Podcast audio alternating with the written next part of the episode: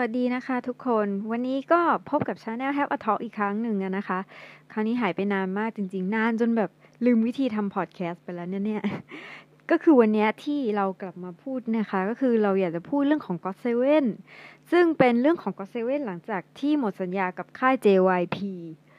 ก็อันดับแรกก่อนเลยนะคะ คือเราเองก็ต้องบอกว่าเราอะเป็นอากาเซ่มาแบบตั้งแต่แรกเลยอะก็คือตั้งแต่ก่อนที่จะมี GOT7เลยอะเรารู้จัก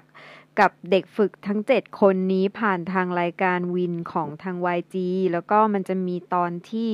YG เนี่ยเขาก็ส่งเด็กฝึกของเขา ซึ่งตอนนี้ก็คือวง WINNER นะคะ แล้วก็ iKON นะคะก็คือมาแข่งกันกับเด็กฝึกของ JYP นั่นก็เลยทำให้เราได้รู้จักกับทางเด็กฝึก ที่จะตั้งจะเป็นเป็น GOT7 ในอนาคตน่ะเป็นครั้งแรก ซึ่งอันนั้นก็คือแบบตีลังกากันแบบเท่มากๆเลยอะแล้วเราเห็นตั้งแต่ตอนนั้นแล้วเราก็รู้สึกว่าชอบประทับใจมากๆ จนจากวันนั้นน่ะ แล้วมาถึงวันนี้ที่เขาได้เดบิวต์ว่ามันผ่านมาเจ็ดปีคือคือมันไวแบบมันไวมากเลยอะแล้วพอมานึกดูก็คือวันเนี้ย ทุกอย่างอะที่เราเคยดูมาตั้งแต่ตอนที่เขาอยู่ JYP จนถึงตอนนี้ พอนึกได้ว่ามันจบแล้วเราก็ช็อกอยู่นะ แล้วเราเองก็เลยอยากจะพูดในฐานะของเหมือนแบบแฟนคลับคนหนึ่งอะเนาะที่เราก็เจอเหตุการณ์นั้นมา แล้วก็อยากจะบอกความรู้สึกว่ามันเป็นยังไง จริง ๆอะ อในช่วงนั้นที่รู้ข่าวอะเราจำได้ว่ามันเป็นช่วงมกราซึ่งตอนนั้นอะมันเป็นช่วงที่ GOT7 เพิ่งจะ comeback เสร็จเนาะในช่วงที่เป็น Breath Last Piece ตรงนั้นอะแต่ว่าพอหลังจากเสร็จปุ๊บอะพอมันมีช่วงโควิดทุกคนก็เลยลุ้นว่าแล้วเมื่อไหร่ GOT7 จะมาไทยได้ หรือว่ามาทำคอนเสิร์ตได้อย่างเงี้ย แล้วมันเป็นช่วงที่แบบเราก็ต้องยอมรับนะว่า JYP คือ Treat God Seven ได้แย่มากอะแล้วมันก็ถึงจุดหนึ่งอะที่แม้กระทั่งเราจะเป็นแบบอากาเซ่มาเจ็ดปี เราก็เริ่มรู้สึกเหมือนกันว่า มันค่อนข้างที่จะอิ่มตัวในส่วนของแบบผลงานของ God Seven เอง เรารู้สึกว่าทีมสองที่ทำหน้าที่ในการดูแล God Seven เนี่ย คือเขาก็เหมือนแบบไม่ไม่ได้มีใจอะไรที่จะแบบปั้นจริงจังด้วยอะ่ะเราเราก็เลยรู้สึกว่าทุกอย่างมันนิ่งไปหมดอะ่ะแล้ว ณตอนนั้นอะที่คนรุ้นว่าเมื่อไหร่จะมีคอนเสิร์ตราชมังเนาะเพราะว่ามันเลื่อนออกมาเรื่อยๆ เดือนสองก็ไม่ได้จัดเดือนห้าก็ไม่ได้จัดสุดท้ายเลื่อนออกไปไม่มีกำหนด เพราะว่าเรื่องของโควิดเนาะแต่ต้องยอมรับนะว่าค่ายอะคือแบบไม่ได้ดันก็เซเว่นเลยจริง ๆอะเพราะว่าเอาเอาแบบเปรียบเทียบแบบค่ายอื่นก็ได้คือเขาก็เจอโควิดเหมือนกัน แล้วเขาก็มีจัดคอนเสิร์ตไม่ได้เหมือนกันอะแต่เขาจะมีคอนเสิร์ตออนไลน์เนาะ หรือว่ามี content มีไลฟ์มีผลงานให้ stream คือเขาจะไม่หายเงียบไปเลยแบบแบบที่ว่าอยู่ๆมี comeback ถึงได้ค่อยโผล่มาแบบเนี้ยไม่ค่ายอื่นไม่ทำนะ อย่างอย่างของ SM อย่างเงี้ย คือโอเคเขามี budget เนาะเขาก็ทำเป็นแบบ Beyond Live ใหญ่โตอย่างเงี้ย ซึ่งทุกคนพร้อมที่จะจ่ายเงินนะ แต่ในในทางกลับกันนะ JYP คือไม่คิดที่จะทำคอนเสิร์ตอะไรพวกเนี้ยบ้างเลยอะเราเราเองอะ คือไม่ได้พูดถึงแค่ใน God Seven นะ เราสงสารทุกวงที่อยู่ใน JYP นะตอนนั้นเลยคือเขาก็คือเหมือนต้องหายเงียบไปด้วยอะ่ะ เพราะว่าค่ายอะ่ะไม่ดันไม่ว่าจะเป็นวงไหนก็ตาม ก็น่าเสียดายมาก แล้วพอในช่วงเดือนธันวา ที่เราก็ลุ้นไงว่ามันคือช่วงที่แบบใกล้จะเป็นแบบวันเกิด J JB อะช่วงปลายปลายธันวาจนถึงต้นมกราเนาะเราก็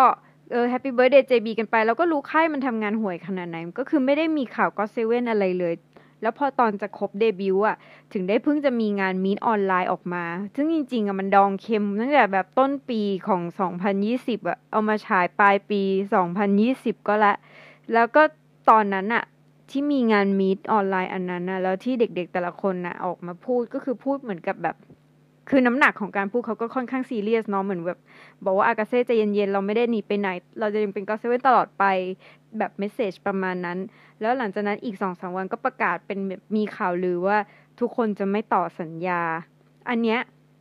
ช่วงประมาณสิบสิบหกถึงสิบเก้ามกราช่วงนั้นนะก็คือจะเป็นช่วงที่อากาเซ่ก็ panic กันเยอะไงเพราะว่ามันมีข่าวจริง ๆ ว่าแบบเออคนนั้นจะไม่ต่อคนนี้จะไม่ต่ออะไรเงี้ยแล้วต่อไปแบบ GOT7จะยังอยู่เป็นวงได้ไหมอย่างเงี้ย ตอนนั้นเกาหลีสื่อก็เริ่มแบบมีข่าวพวกนี้มาแล้วเนาะหุ้น JYP ก็ตกเนาะแล้วเราเองก็ไม่รู้ว่าสถานการณ์มันจะเป็นยังไงเพราะค่ายอะมันคือเทเลยไงเหมือนแบบไอ้ comeback ของ Breath กับ Last Piece ที่ทำขึ้นมาตอนนั้นเขาคือส่งท้ายอะ่ะแล้วก็ส่งท้ายแบบส่งส่งไปอย่างนั้นเอง อัลบั้มเราก็เห็นกันอยู่เนาะว่าแบบคุณภาพมันไม่ได้ดี คือหลังจากนั้นน่ะเขาก็ไม่ได้ประกาศอะไรเลย เขาก็ทำแค่เหมือนแบบลาก่อนนะก็แบบประมาณว่า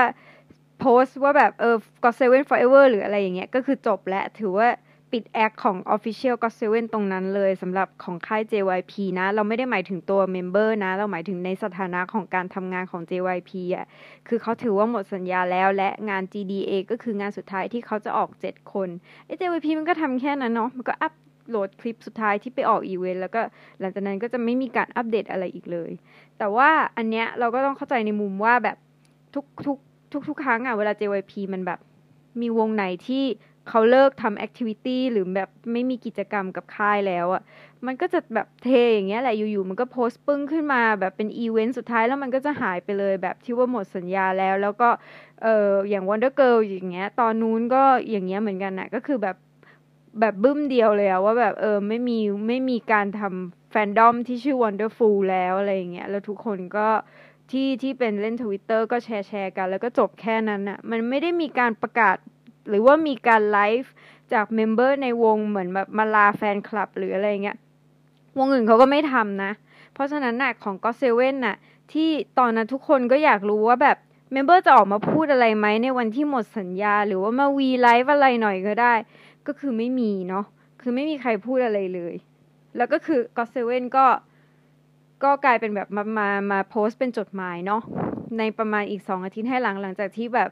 ทุกอย่างอะ่ะมันคือเคลียร์แล้วว่าไม่มีการต่อสัญญา แล้วก็ไม่มีการขึ้น stage comeback อะไรอีก หรือว่าออกอีเวนต์ในนาม GOT7อีกแล้วอย่างเงี้ย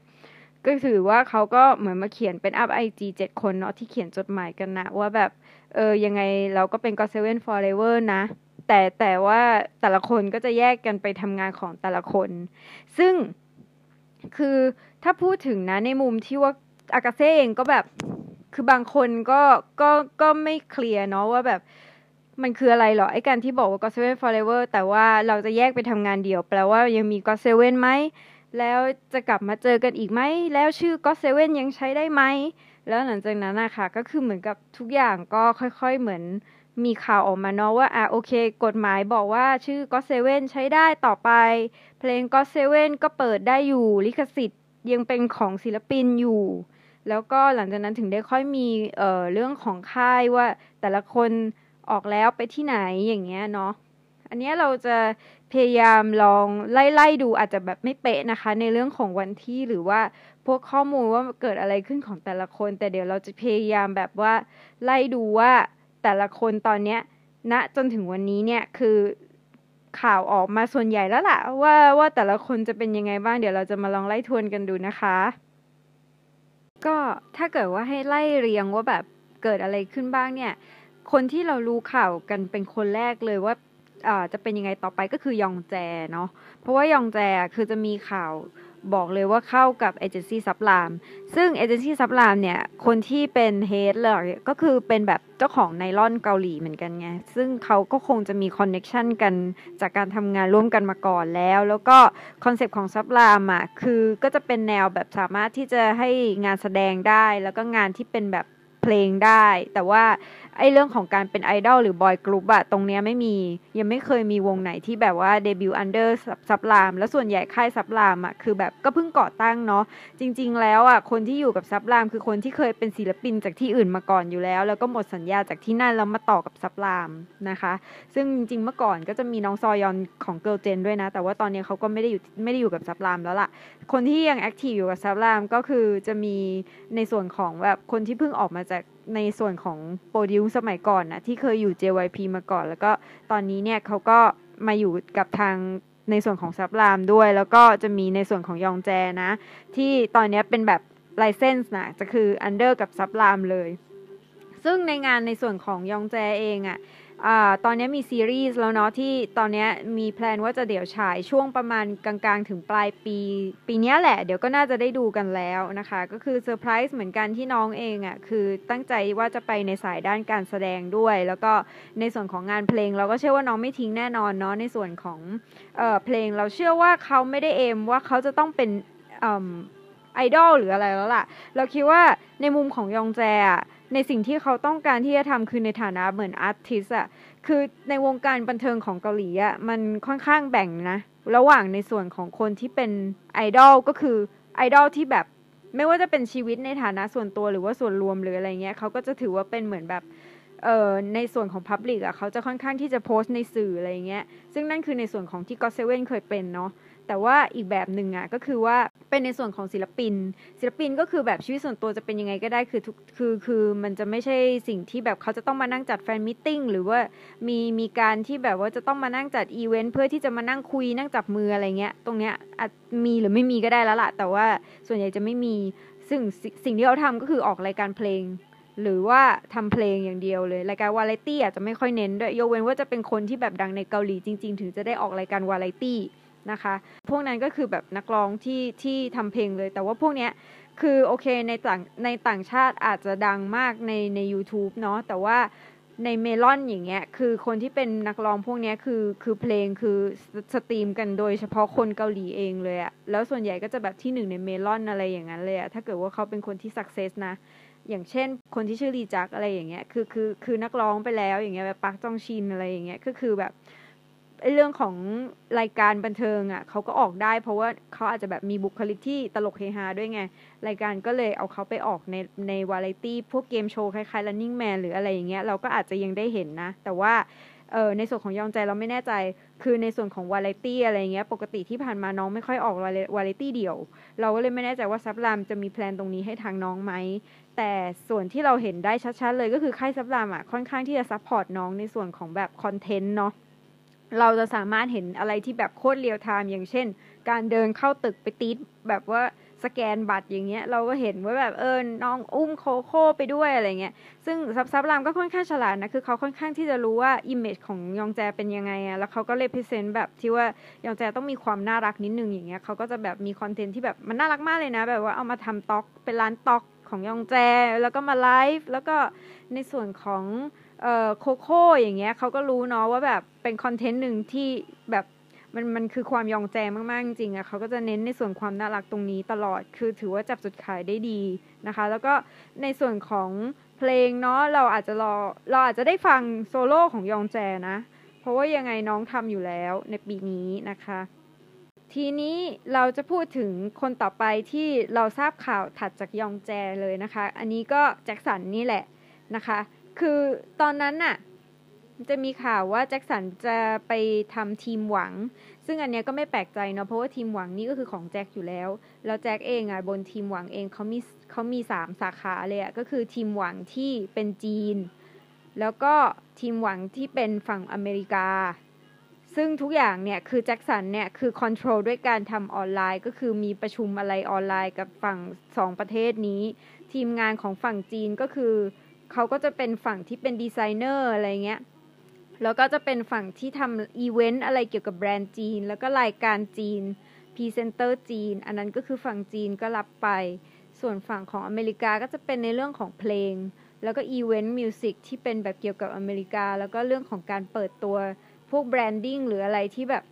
เป็นฝั่งของอเมริกาเหมือนเฟนดีอะไรเงี้ย อะก็อาจจะแบบมีมีมีลิงก์ว่าไปเมืองนอกเป็น global team อะไรเงี้ยได้บ้าง แต่ยังในส่วนของเพื่อนของแจ็คอะคนที่เป็นแบบ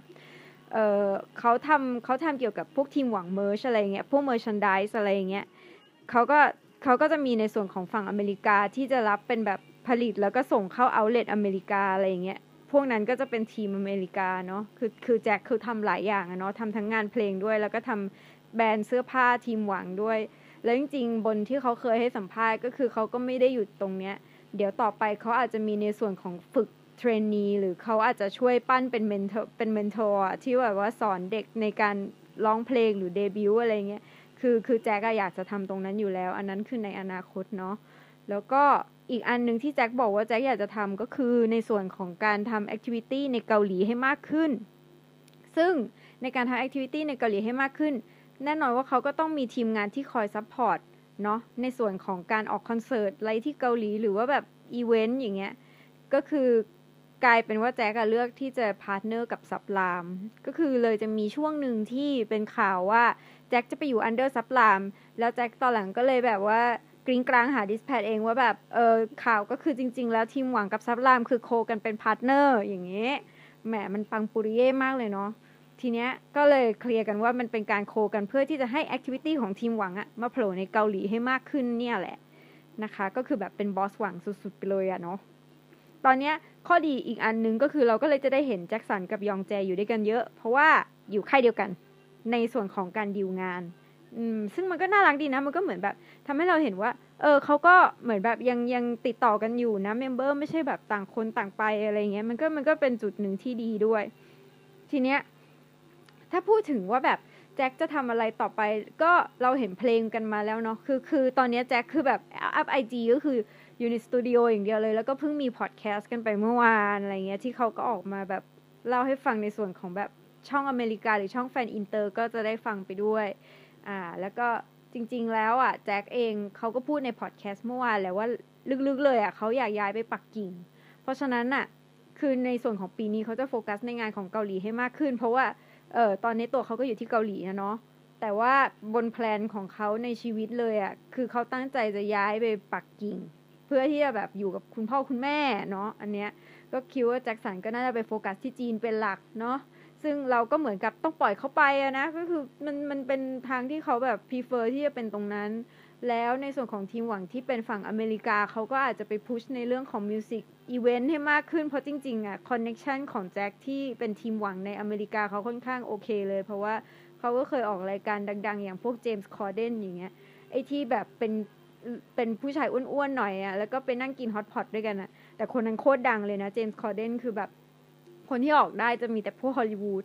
ส่วนใหญ่อะการที่แจ็คไปออกได้ก็ถือว่าแบบ connection ดีมากเลยอะเพราะว่า ไอ้ค่าย JYP มันยังดีลให้ไม่ได้เลยอะแต่แจ็คสามารถที่จะดีลเพื่อไปออกเองได้นี่ก็เก่งมากนะคะ แล้วก็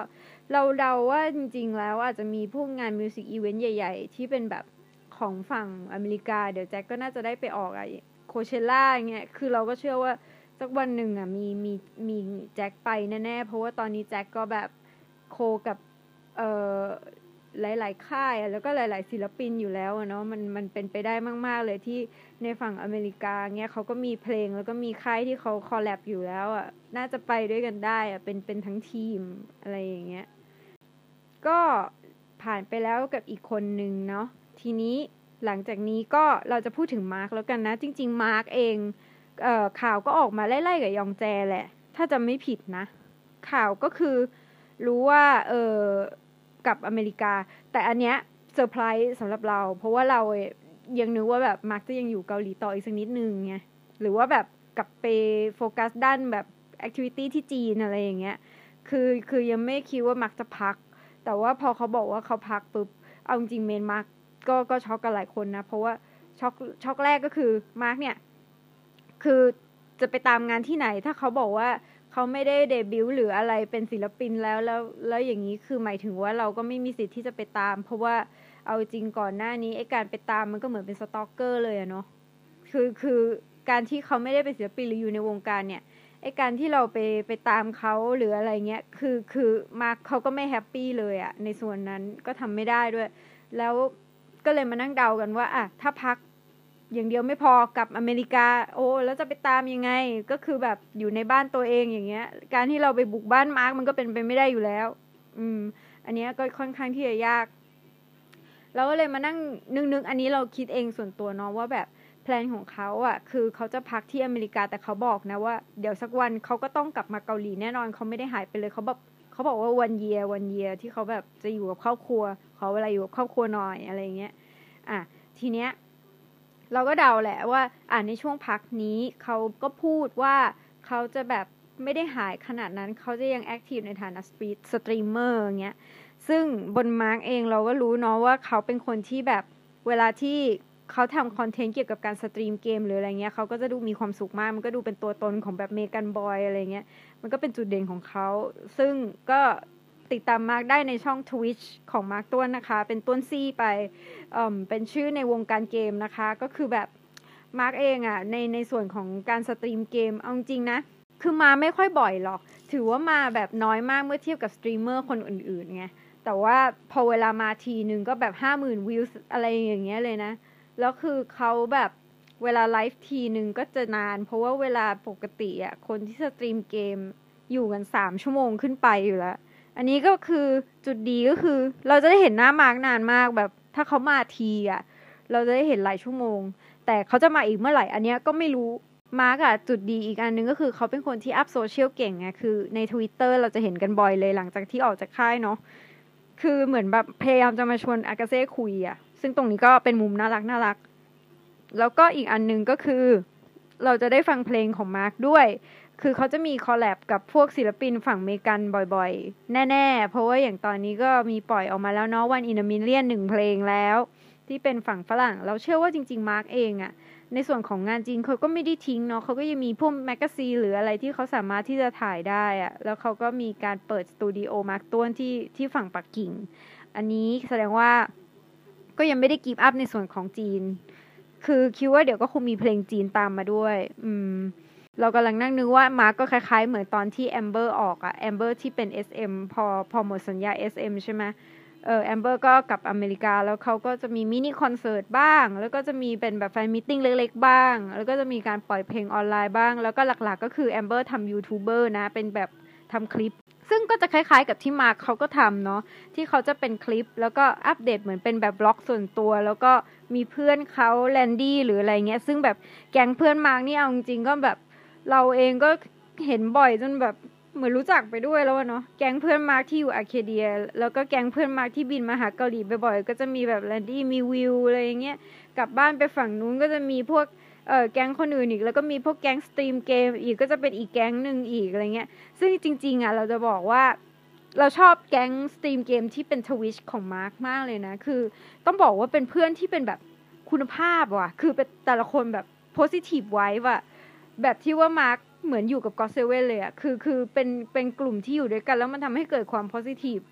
ในกลุ่มนี้ก็จะประกอบไปด้วยแบบเพื่อนของน้องชายเขาแหละก็คือ โจอี้เนาะจริงๆ ถ้าคิดถึงมาร์กก็ไปดูช่องโจอี้ได้นะ บางทีมาร์กก็จะแบบเดินมาหยิบน้ำมั่งเดินมาสวัสดีมั่งเดินมาหาไมโลมั่งเงี้ยก็ก็ก็ไปดูในช่องโจอี้ได้หลังๆอะเราก็เริ่มพยายามเปิดช่องโจอี้บ่อยๆเผื่อมาร์กจะโผล่มาอะไรเงี้ยหรือถึงแบบบางทีมาร์กเขาก็ไม่ไม่อยาก stream ในช่องเขาเอง แต่เขาก็ยังเล่นอยู่นะ บางทีก็ดูไปเหอะตอนที่โจอี้เล่น Valorant อย่างเงี้ยก็คือจะมีมาร์กเล่นอยู่ด้วยอะหรือแบบ Among Us อย่างเงี้ยเขาก็เล่นอยู่ด้วยแหละ เขาก็จะยังพูดนะ ก็อย่างน้อยก็ยังได้ยินเสียงมาร์กเนาะเออแล้วในกลุ่มนั้นน่ะก็จะมี JD6 ด้วย JD6 เองเขาก็แบบ American style เนาะเขาเองยังพูดเลย JYPT เขาแย่จะตายเขาแบบทำช่องโซเชียลอะไรมาก็ stream ก็ไม่ได้อย่างเงี้ยเขาก็เขาก็ค่อนข้างบ่นบ่อย แต่ว่าคือ Jae เองก็แบบน่ารักนะ คือแบบเขาเป็นคนที่ตลกไงเวลาที่แบบ hang out หรือเวลา stream เกมด้วยกันเป็นภาษาอังกฤษอะคือคือคือเขาเป็น mood maker ที่ดีไง เพราะว่ามาร์คเขาก็เป็นคนที่แบบคือคือไม่ค่อยไม่ค่อยคุย คุยไม่ค่อยเก่งอะไร คุยไม่ค่อยทันเพื่อนอะไรประมาณนั้นไงก็ก็เป็นเคมีที่แบบอยู่ด้วยกันแล้วก็น่ารัก แล้วก็ stream ของมาร์คถ้ามันเด้งขึ้นมาก็แนะนำให้รีบดู เพราะว่าเคยคิดเหมือนกันว่าเออดูย้อนหลังได้แล้วก็แบบเป็นไงล่ะมาร์คลบ stream ก็ไม่ต้องดูย้อนหลังไม่มีให้ดู แต่แต่ว่าสำหรับคนที่แบบเสียดายสำหรับคลิปที่แล้วเราจะบอกว่า เออมันมีให้ดูย้อนหลังใน YouTube นะคะ เพราะว่าแม่มาร์กพอยต์อะคือเขา save แล้วเขาอัปโหลดใน YouTube ก็คือไปดูได้สำหรับคนที่ไม่ได้ดูนะคะ เออแล้วก็ได้ข่าวว่ามาร์กจะได้ไปออกรายการ Good Day New York ด้วยเนาะซึ่งมันเป็นรายการที่ GOT7เคยไปออกมาก่อน แล้วก็เหมือนกับแบบพี่สาวมาร์กแหละ เขาเป็นคนที่มี connection ตั้งแต่ตั้งแต่รอบที่แล้ว แล้วก็รอบนี้ก็เลยแบบน่าจะมีการแบบ reach กับคนที่เป็นพิธีกรอะ ก็เลยคิดว่า ตอนนี้น่าจะ firm ได้ในระดับหนึ่งแล้วแหละว่าจะได้มาร์กต้วนเป็น guest ใน Good Day New York แต่ว่าไม่รู้ว่าเมื่อไหร่นะคะแต่มันก็มีอีกอันหนึ่งอย่างเช่นแบบ Clubhouse อย่างเงี้ยอ่ามาร์คเขาก็มาเล่นรอบหนึ่งเนาะอันนั้นก็ง่ายมากเลยอยู่ๆก็แบบทุกคนบางคนก็ดวงดีได้โดนลากเข้าไปอยู่ในห้อง แล้วก็ได้ไปคุยกับมาร์คอย่างเงี้ยเราคิดว่ามาร์คเขาก็คงชอบทำเซอร์ไพรส์อะไรบนบนออนไลน์บ่อยๆ ก็น่าจะมี activity ให้คิดถึงกันให้หายเหงา ส่วนการเจอตัวจริง มันก็อาจจะยากนิดนึง ขอให้เมนมาร์กอดทนเข้าไว้นะคะ คนต่อไปก็จินยองนะคะ จินยองอะ่ะ คือนักแสดงจ๋าๆเลยอะ่ะ เพราะว่าเขาไปอยู่ในเอเจนซี่แบบ BH ซึ่งแบบ หลักๆ เลยอะ่ะคือนักแสดงแล้วก็ก็จะปั้นให้ไปถึงระดับฮอลลีวูดเลยนะบางคน ก็เหมาะกับจินยองดี แต่ในมุมของจินยองเรื่องของการตามงาน ถ้าไม่มี fan meeting ก็คงยากเนาะเพราะว่านักแสดงปกติอะเขาจะรักษาความเป็นส่วนตัวค่อนข้างมากอะเราจะไม่มีการได้ได้ดูโพสต์อะไรจากเขาเลย จินยองก็ไม่ค่อยโพส IG อยู่แล้วด้วยอะคือคาแรคเตอร์จินยองเขาเป็นนักแสดงมากๆเลยอะอันเนี้ยเราเสียดายในเรื่องของว่าเออเราจะไม่ได้ฟังเพลงของจินยอง ถ้าเกิดแบบ เป็นไปได้เราก็อยากให้เขามีอัลบั้มมีอะไรมาเพิ่มเนาะจริงๆ บนมุมนักแสดงเราว่าเหมาะกับจินยองแล้วล่ะ ก็คือเขาเองอะ skill ก็มีนะ acting ก็ดี หน้าตาก็มี เต้นก็ได้ร้องเพลงก็ได้ คือทุกอย่างของเขาอะเหมาะกับการไปทำมิวสิควลเพราะมิวสิควลคือแบบ หรืออย่างบรอดเวย์เลยอะไรเงี้ยมันเป็นสิ่งที่ยาก เพราะว่าเออละครเวทีมันใช้ทั้งร่างกาย แล้วมันไม่มีการคัดไม่มีการเทคเนาะทุกอย่างมันจะต้องออกมาเป็นแบบอิโมชันได้ทุกอย่างได้ในครั้งเดียว แต่เราว่าจินยองอะทำได้ ตอนนี้จริงๆเออก็เพิ่งถ่ายหนังจบไปเนาะของจินยองเราว่าเออเขาก็เป็นแบบสายนักแสดงเต็มตัวแล้วล่ะ เอ่อจินยองเราอาจจะพูดได้ไม่เยอะ เพราะว่าบนบนข่าวบนอะไรทุกอย่างที่เป็นของนักแสดงเขาจะค่อนข้างปิดเป็นความลับเนาะมันมันก็เลยค่อนข้างแบบไม่ค่อยมีข่าวอะไรที่จะอัปเดตมากกว่านี้ แต่ว่าจินยองตอนนี้เขาก็เป็นพรีเซนเตอร์ให้แบรนด์ Tom Ford อยู่นะ ก็น่าจะมีแบรนด์อื่นที่แบบเอาเขาเป็นพรีเซนเตอร์ได้อะในอนาคตเนาะแล้วก็เรื่องของ magazine อะไรเงี้ยเราก็อยากให้จินยองถ่าย magazine เหมือนกันนะ ที่ผ่านมาก็คือแบบไม่ค่อยเห็นเลยเนาะเห็นแต่เป็นแบบ photobook อะไรอย่างเงี้ยเราก็หวังว่าเอเจนซี่นี้ก็จะมีแบบพวก photobook หรืออะไรของจินยองขึ้นมาเนาะจริง ๆ บทที่จินยองได้อะเราว่าเขาก็ถ้าเป็นนักแสดงอะเราว่าต่อไปก็คงแบบ น่าจะได้บทยากๆแล้วล่ะ เพราะว่าเอเจนซี่นี้อะคือเขาปั้นนักแสดงอยู่แล้ว แล้วก็บทที่ได้น่าจะเป็นบทที่มันเป็นดราม่าลึกๆอะแบบเป็นคาแรคเตอร์ที่มันซับซ้อนอะ แต่ฝีมือการแสดงของจินยองอะถือว่าดีเลยอะ คือเขาก็สามารถเล่นบทร้ายได้นะ เราว่า หรือว่าเล่นบทของตัวละครที่แบบมันมีความคิดซับซ้อนที่มันแสดงยากอะ เราว่าจินยองอะทำได้ คือไม่ใช่แค่ว่าเป็นแนวแบบลักๆโรแมนติกอย่างเดียวอย่างเงี้ย หรือตอนที่เล่นไซโคเมทรีอย่างเงี้ย คือมันก็จะมีทั้งความแบบ น่ารักทะเลนอะไรอย่างเงี้ย ก็ดูเป็นแบบเขาเขาเป็นคนที่หลายโหมดอะเราคิดว่าเขาเล่นเล่นหนังหรือว่าละครซีรีส์เขาก็จะเล่นได้ที่หลากหลายเลยอะเออ ก็รอดูกันว่าจะมีหนังแบบไหนออกมา หรือว่าเป็นละครซีรีส์แบบไหนออกมาเนาะแล้วก็ของคนต่อไปเลยแล้วกันนะ เราก็ พูดถึง JB แล้วกันเนาะคือ JB อะคือก่อนหน้านี้ก็คิดว่าจะแบบไปเข้ากับเอเจนซี่อะไร แต่ว่าตอนนี้รู้สึกว่าจะเป็นศิลปินอิสระเป็นฟรีแลนซ์เจ้าตัวก็ประกาศอย่างภูมิใจว่าแบบผมเป็นฟรีแลนซ์นะครับอะไรเงี้ยเออก็ดูได้ตามใน IG Live แล้วก็เดี๋ยวก็ต้องมีเพลงออกมาอยู่แล้ว เพราะว่า JB เขาก็เป็นพวกแบบเพื่อนดีเจอย่างเงี้ย เขาก็จะไปออกแบบแสดงกันอยู่แล้ว ถ้าเกิดเวลาแบบไม่มีโควิดก็คงไปเล่นในผับอะไรอย่างเงี้ย เมน JB ก็คือแบบต้องไปต่อคิวในผับนะคะฟังคอนเสิร์ตในผับถือเบียร์แก้วหนึ่งอะไรอย่างงี้ แต่มันก็เหมาะดีนะ ตอนนั้นน่ะที่ JB ไปเล่นไฮเออร์ในผับโคตรเท่เลยอะเรารู้สึกว่ามันก็เป็นไวท์ที่เหมาะกับเขาอะแบบที่ว่าไม่ต้องเป็นไอดอลจ๋าๆเพราะว่า JB ก็เป็นอีกคนหนึ่งที่คาแรคเตอร์เราอะจริง ๆ บน fan service หรืออะไรที่เป็นไอดอลจ๋าๆเราว่าเออเขาก็ทำในมุมที่เป็นคาแรคเตอร์ของเขาอะเนาะชิคๆ cool ๆอะแล้วก็จริง ๆ แล้วแบบถ้าเป็นในโหมดที่เขาอยากจะเป็นก็น่าจะเป็นแบบอาร์ติสที่เป็นแบบเหมือนเป็นศิลปินอะไรอย่างเงี้ยมากกว่า ตอนนี้ก็รอดูกันว่าเขาจะออกเพลงอะไรออกมาเนาะ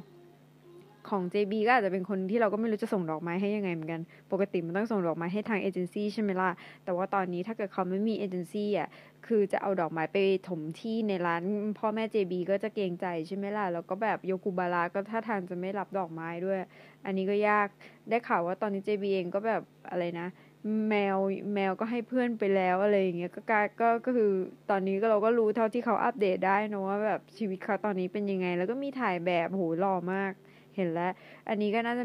ยังมีงานเรื่อยๆ แหละ แล้วก็เราคิดว่าเดี๋ยวสักพักถ้าเกิดอะไรลงตัว แล้วถ้าเกิดเขาคิดว่าเขาพร้อมที่จะเดบิวต์เป็นศิลปินแบบ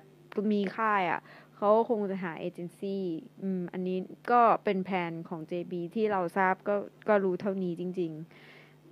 น้องยุคยอมแล้วกันน้องยุคยอมนี่คือแบบว่าเพิ่งประกาศไปอย่างแบบอลังการว่าไปอยู่ในค่ายออมจี ซึ่งอันเนี้ยมันสะใจตรงที่ว่าไปอยู่กับค่ายของเจปาร์กนี่แหละ ซึ่งเราก็รู้ๆกันเนาะว่ามันเกิดอะไรขึ้นระหว่างเจปาร์กกับ JYP ในสมัยก่อน ซึ่งมันเป็นประเด็นแบบใหญ่โตมากๆเลย แล้วก็จบแบบไม่ดีเป็นหนึ่งในศิลปินที่แบบจบกับค่ายที่โคตรไม่ดีเลยของ JYP อะไรอย่างเงี้ยเขาก็ไม่ได้ติดต่ออะไรกันอีกเลย คืออันเนี้ยแบบ เอาในมุมของของแง่ของศิลปินก่อนเนาะคือคือใน image ของทางน้องคยอมตอนเวลาที่อยู่ GOT7ก็คือเป็น main เต้นไงซึ่งแต่ว่าไอ้ไอ้ไอ้แบบที่ skill ของเขาใน Hit The Stage อะไรอย่างเงี้ย คือหลังๆอะเหมือนค่ายมันไม่ค่อยเน้นในในด้านการเต้นที่มันเป็นแบบให้ขยอมไปเต้นในแนวนั้นอะไรเงี้ยไม่มีแล้วอะ คือมันก็เสียดายเนาะ แต่ว่าตอนนี้อะคือพอมาอยู่กับออมจีเราก็คิดว่าเขาพยายามที่จะปั้นในส่วนที่น้องขยอมเขาอยากจะเป็นก็คือในส่วนของการทั้งร้องแล้วก็เต้นด้วยอะไรเงี้ยอันเนี้ยคือคิดว่าน่าจะน่าจะคลิกกันได้ดีเลยอะคือแบบตั้งแต่เปิดตัวมาเราก็ไม่เคยเห็นออมจี เปิดตัวใครอลังการขนาดนี้เลยนะ คือเมื่อก่อนออมจีก็จะแบบ ถ้าเกิดว่าถ้าเกิดว่า recruit ใครก็จะเป็นแรปเปอร์หรืออะไรจากรายการ Show Me The Money อะไรเงี้ยหรือว่า School Rapper อย่างเงี้ยซึ่งทุกคนก็คือแบบก็จะรู้จักอยู่แล้วว่าคนนี้เป็นใคร แต่ว่าอย่างของคยอมย่างเงี้ยคือเป็นสายไอดอลแล้วก็เข้ามาอยู่ใน AOMG ก็เป็นหนึ่งในไม่กี่คนนะ แต่ว่าอันนี้ก็เหมือนตัวตัวประธานค่ายเองอะแหละก็เหมือนตัวแจบอมแบบ Jay Park อะตอนตอนก่อนหน้านี้ก็เป็นไอดอลเหมือนกัน ซึ่งเราคิดว่าคนที่เข้าใจยูคยอมอะก็คือ Jay Park น่าจะเข้าใจดีว่าแบบเออหลักการเปลี่ยนจากไอดอลมาเป็นแบบ artist อย่างเงี้ยคือเขาควรที่จะเริ่มจากอะไร แล้วคิดว่าพี่ Jay Park ก็น่าจะเอ็นดูน้องนะเออน้องน่าจะอยู่อย่างมีความสุขเพราะว่าจริงๆสังคม AOMG ก็น่ารักอะคือเราประทับใจค่าย AOMG อยู่อย่างก็คือเขาเป็นแบบ เขาไม่ค่อยแคร์ในเรื่องของที่ว่าไอดอลทำอะไรได้หรือไม่ได้เพราะพวกเขาไม่ใช่ไอดอลไงการที่เขาแสดงความคิดเห็นอะไรแบบเขาเขาสามารถแสดงได้อย่างเต็มที่ ไม่ว่าจะเป็นเรื่องการเมืองหรือว่าเรื่องสิทธิอะไรมนุษยชนอะไรเงี้ยคือคือข่าวประเด็นร้อนอะไรบางทีแม่งไม่ได้รู้จากรัฐบาลหรอกบางทีรู้จากออมจีเนี่ยแหละมามาโพสสตอรี่ถึงได้รู้ว่าอ๋ออเมริกาแบบว่ามีเรื่องของคนเอเชียแบบมีมีมีเรื่องของ Black Lives Matter หรือว่ามีเรื่องของการเมืองไทยอะไรเงี้ยคนที่ออกมา call out ก็คือศิลปินทางค่ายออมจีไง คือมันก็เลยเป็นอะไรที่เราค่อนข้างประทับใจอะ มันเป็นสังคมที่ดี แล้วก็ในเรื่องของการแรปหรือว่าเรื่องของการเต้นอะไรเงี้ย ค่ายนี้มันก็คือโคตรเก่งอยู่แล้ว แล้วฉันก็แบบชอบพี่เกรมาก แล้วก็ดีใจมากๆที่น้องคยอมเนี่ยหลังจากเปิดตัวด้วยท่าเต้นวิดีโอคลิปที่แบบโคตรดี หลังจากนั้นก็แบบเป็น production ที่แบบ เป็น production ที่แบบ JYP ให้ไม่ได้อะ เป็นคยอม main เต้นที่เป็นแบบดูเป็นผู้ใหญ่เป็น LA boy แบบเท่มากเลยอะ แล้วก็ การที่เขาจะได้ไป partner เป็นเป็นแบบ featuring กับศิลปินในค่าย AOMG เรารอดูมาก แล้วก็คอนเสิร์ตค่าย AOMG นี่เราก็รอมากเลยคือมันจะเป็นคอนเสิร์ตแนวแบบว่าเออมีเบียร์มีอะไรอย่างเงี้ยแล้วก็แบบเต้นเฮฮาปาจิงโกะได้เลยนะ คือคือเราก็แบบคือศิลปินเขาก็จัดเต็มอะ มันจะแบบเป็นศิลปินแบบเป็นผู้ใหญ่เลยอะเท่มากๆอย่างเงี้ยนะรอให้น้องขยอมเป็นเป็นลุกนั้นไม่ไหวแล้ว เพราะว่าน้องขยอมเองเขาก็จะแบบว่าสักๆเท่ๆอยู่แล้วใช่ป่ะคราวนี้เขาก็คงจะแบบหลัวหลัวขั้นสุดอะไรอย่างเงี้ยไปเลย คนที่เป็นทีมแม่ก็อาจจะแบบว่ามีหวั่นไหวอะแล้วเราไม่ได้เห็นน้องขยอมเต้นเฮาส์แบบจริงจังมานานแล้วด้วยนะ แล้วก็คิดว่าเออคราวนี้เราอาจจะได้เห็นหรือเปล่าก็ไม่แน่ใจ ขอให้ได้เห็นเถอะเนาะแล้วก็ตอนนี้ก็ทางพี่ GRAY เอ่อจะมีเพลงใหม่กับน้องคยอม ซึ่งเราอะชอบพี่ GRAY มากพี่ GRAY อะร้องเพลงกับใครก็พอแล้วส่วนใหญ่ก็จะแบบที่หนึ่งชาร์ตเมลอนอะไรเงี้ย ถึงค่ายนี้เขาจะแบบไม่สนใจในเรื่องการ stream แต่เพลงไหนที่ดังคือโคตรดังเลยนะ คือคนฟังกันทั้งเกาหลีเลยอะเออ แล้ว GRAY ก็เป็นคนที่ทำเพลงฮิตเยอะเยอะๆเลยอะเพราะจริงๆคนเกาหลีบ้าฮิปฮอปนะแล้วก็แบบเพลงของค่าย AOMG บางเพลงอะก็คือเป็นเพลงที่แบบอยู่ใน top chart Melon อย่างเงี้ย แต่จริงๆ ค่ายนี้เขาไม่สนใจเรื่องพวกนั้นเลยนะเขาแบบบอกว่ามึงไม่ต้องมาปั๊มวิว ไม่ต้องมาทำปั๊ม stream ไม่ต้องมาแบบปั่นวิว YouTube buy แบบซื้ออัลบั้มอะไรเงี้ยเขาก็ไม่เน้นนะ เออ ก็ ก็ทำอะไรก็ตามสบายได้เลย ตอนนี้ก็ส่งดอกไม้ไปหาน้องคยอมกันเต็มไปหมดเลยเนาะ แล้วก็เราก็ว่าในส่วนของแบบ high touch หรืออะไรเงี้ยเขามีนะ แต่ว่าไอ้เรื่องของ fan meeting หรืองานทรายอะเขาไม่มีงานทรายไง ก็ถ้าเจออะก็คงจะเป็นการเจอบนเวทีแบบเราไปดูคอนเสิร์ตอย่างเงี้ยมากกว่าสำหรับน้องยูคยอมนะ แต่เราก็ดีใจด้วยจริงๆอะที่น้องได้เข้าไปอยู่ในค่าย AOMG อะคือแบบมันสะใจอะมันเหมือนหักหน้าไอ้ลุงผักดีอะเนาะ คนสุดท้ายน้องแบม คือน้องแบมเนี่ยจริง ๆ แล้วอะข่าวของเกาหลีอะคือบอกตั้งแต่ต้น ๆ เลยว่าจะไปที่เอเจนซี่ชื่อ Make Us แต่ด้วยความที่หลังจากนั้นมันไม่เกิดการคอนเฟิร์มอะไรขึ้นเลย ก็คือกลายเป็นว่า ตอนนี้ก็ยังไม่มีการคอนเฟิร์มออกมาว่าแบมจะไปอยู่ค่าย Make Us จริงหรือเปล่า คือคุณแม่แบมแบมเขาก็ follow act ของ Make Us แล้วอะเนาะก็น่าจะเกิดขึ้นได้จริง ทีเนี้ยในส่วนของฝั่งไทยเราว่าแบมก็ยังมี contract กับหลาย ๆ สินค้าเนาะ AIS แล้วก็แบบ เออแบบ Energy Drink อะไรเงี้ย BK อะไรเงี้ย คือ เราว่าก็เดี๋ยวน่าจะได้เห็นงานเยอะขึ้น ถ้าแบมกลับมาไทยได้อะเราคิดว่าก็น่าจะมีอีเวนต์นะ เราก็ไม่รู้เหมือนกันว่าเมื่อไหร่ แต่ว่าเราอะในส่วนของ เอเจนซี่อะเราก็ดีใจที่แบมมีเอเจนซี่คอยดูแลนะ เพราะว่าเราก็แบบสงสารเหมือนตอนที่แบมรับงานในไทยเองใหม่ ๆ แล้ว ex JYP แม่งทุกไม่ทุกอย่างมันมีแต่เรื่องที่ JYP มันห่วยแตกของแต่ละ member ให้มานั่งด่าวะค่ายบ้าเลยวะเฮงซวยเนาะอย่างของแบมนี่คือแย่เลยนะ แบบในตอนที่แบมมารับงานไทยเป็นงานเดียวอันแรกแล้ว JYP อะมันปล่อยให้น้องมาทั้งที่ไม่มีผู้จัดการไม่มีบริการอะไรเลย คือน้องก็เป็นไอดอลนะเว้ยคือ ถ้าพูดถึงในแง่ในแง่ของการที่ต้องมาแบบดูแลมันควรต้องมาปะวะ ต่อให้จะบอกว่านี่คืองานเดี่ยวไม่เกี่ยวกับงานของค่าย แต่ถ้าเกิดว่าศิลปินแบบเรื่องความปลอดภัยมันไม่สนใจอะไรเลย นี่มันทุเรศมากเลยนะจริงๆ แล้วแล้วคือแบบแบบวันวันนั้นอะที่มารับงานไทยวันแรกก็คือ จะต้องมานั่งเรียกแท็กซี่เองก็คือหาทางไปบ้านไปโรงแรมเอง ติดต่อทีมเอง จองไฟเองมันดูแบบน่าสงสารอย่างเงี้ย แล้วก็ตอนนั้นนะไอ้ JYP ก็คือแบบโปรโมทร้านอาหารบีชิวก็ทำไม่ได้ มาร้านบีชิวก็ทำไม่ได้ คืออันนี้ตลกมากเลยนะ มันแบบจะรีรอนสิทธิอะไรกันขนาดนั้น แล้วตอนนี้คือพอแบมแบมไม่มีเอเจนซี่แบมแบมก็เลยช่วยโปรโมทร้านอาหารก็ได้ จะโพสอะไรก็ได้ ก็ก็มีอิสระมากขึ้นนะ เราก็คาดหวังอะว่า ในส่วนของ Make Us อะก็คือต่อให้พอมีเอเจนซี่ใหม่แล้วก็ไม่ใช่ว่าแบบห้ามแบมทำนู่นทำนี่อีกเหมือนเดิมนะ เพราะเราเองก็ยังอยากให้น้องแบมมาเหมือนแบบ เป็นอิสระเวลาที่เขาคุยหรืออะไรน้องแบมเวลาคุยหรือว่ามาไลฟ์หรือหรือแบบเวลาโชว์ความคิดเห็นหรืออะไรอย่างเงี้ยคือน้องจะดูแบบสนุกสนานอะหรือมา fan talk อะไรอย่างเงี้ยเราเสียดายเลยนะ ถ้าเกิดว่าเอเจนซี่ใหม่ไม่ยอมให้ทำตรงนั้น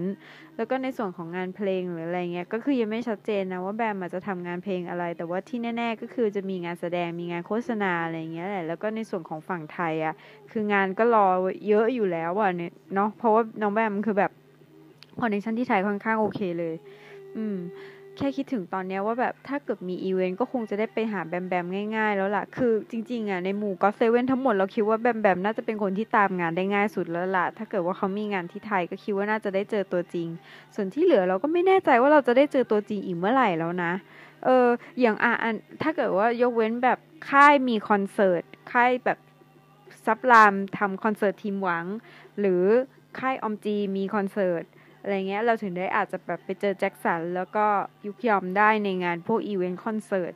ที่เหลือ หรือว่าถ้าเกิดว่าแบบแจบอมอย่างเงี้ยมีงานโชว์อะไรเงี้ยที่เป็น showcase แบบไปเล่นในผับหรืออะไรเงี้ยก็น่าจะได้เจอ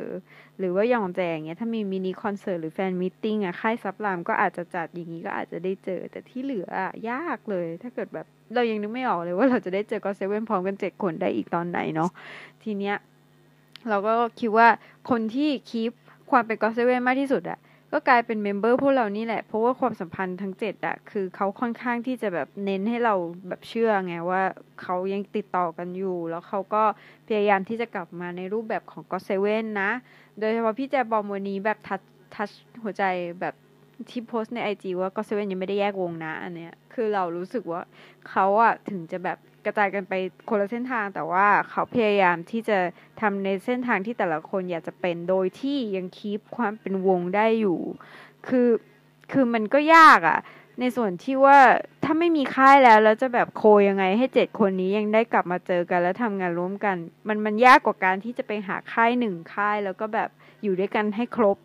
เนี่ยแต่เราคิดว่าไอ้ way นั้นน่ะคือค่ายอะถ้าเกิดว่าจะต้อง supportเจ็ดคนหนึ่งค่ายอะเราก็คิดว่าเดี๋ยวก็ยาก เพราะว่าแบบอย่าง activity หรืออะไรเดี๋ยวก็จะมีความไม่ลงตัวหรือว่าแบบ budget ไม่พอที่จะเอาอยู่ถึงเจ็ดคนอะไรอย่างเงี้ยอีก เพราะว่า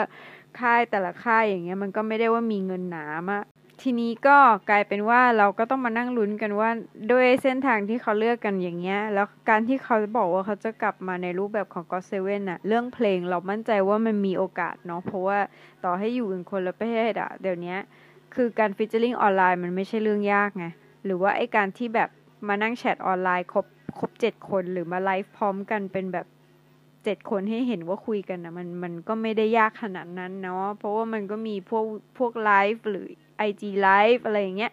เอาเอาให้เห็นได้พร้อมกันอย่างเงี้ย เราคิดว่าทำได้ถ้าเขาคิดจะทำแล้วอีกอย่างหนึ่งมันไม่มีเรื่องค่ายมากำหนดว่าห้ามทำนู่นห้ามทำนี่อะไรเงี้ยมันอาจจะอิสระตรงนี้มากขึ้นไง แล้วก็ไอ้ที่เราลุ้นสุดๆเลยก็คือวันนี้อะทั้งเจ็ดคนมาโพสไอจีเป็นแบบคำว่า encore เงี้ย คือแบบอังกอรอะไรอยากรู้อะ คือคืออันเนี้ยหมายถึงพูดกับทางอากาเซ่แน่ๆไง แล้วก็อันนี้คือแบบ อัปเดตเพิ่งจะตะกี้นี้เองอะก็คือว่าเป็น teaser ของ MV encore์จะปล่อยออกมาแล้วนะ ในวันที่ 20 โอ้ดีใจมาก ๆ เลยอะแบบยังไงก็เซเว่นอย่างน้อยก็ยังมีเพลงด้วยกันแล้วเขาก็พยายามที่จะทำให้มันเกิดขึ้นได้เร็วกว่าที่พวกเราคิดเนาะเราคิดว่ามันน่าจะใช้เวลาอีกหลายเดือนกว่าที่เขาจะมีเพลงด้วยกันแต่ว่าเนี่ยมันใกล้มากเลยอะดีใจจริง ๆ นะ ที่พวกเขาแบบรักษาสัญญาเนาะเราอะแบบ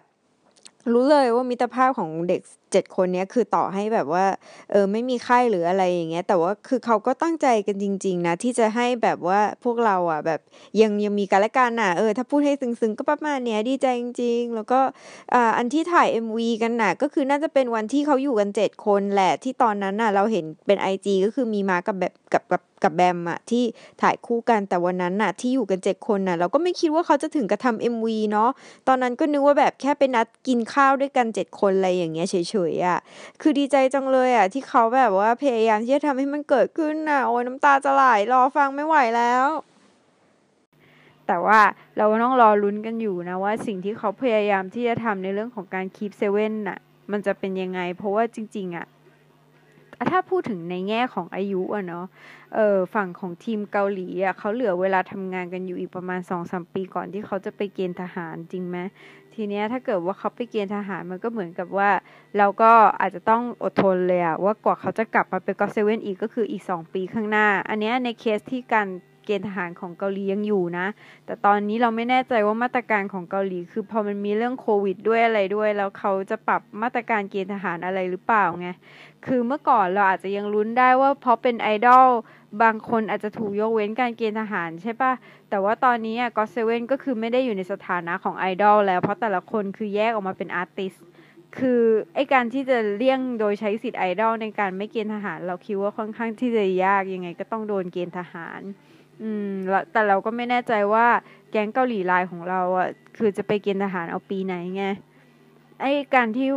แล้วการที่ขึ้นเวทีพร้อมกันเจ็ดคน เราก็นึกไม่ออกว่าแบบ คือต้องรอให้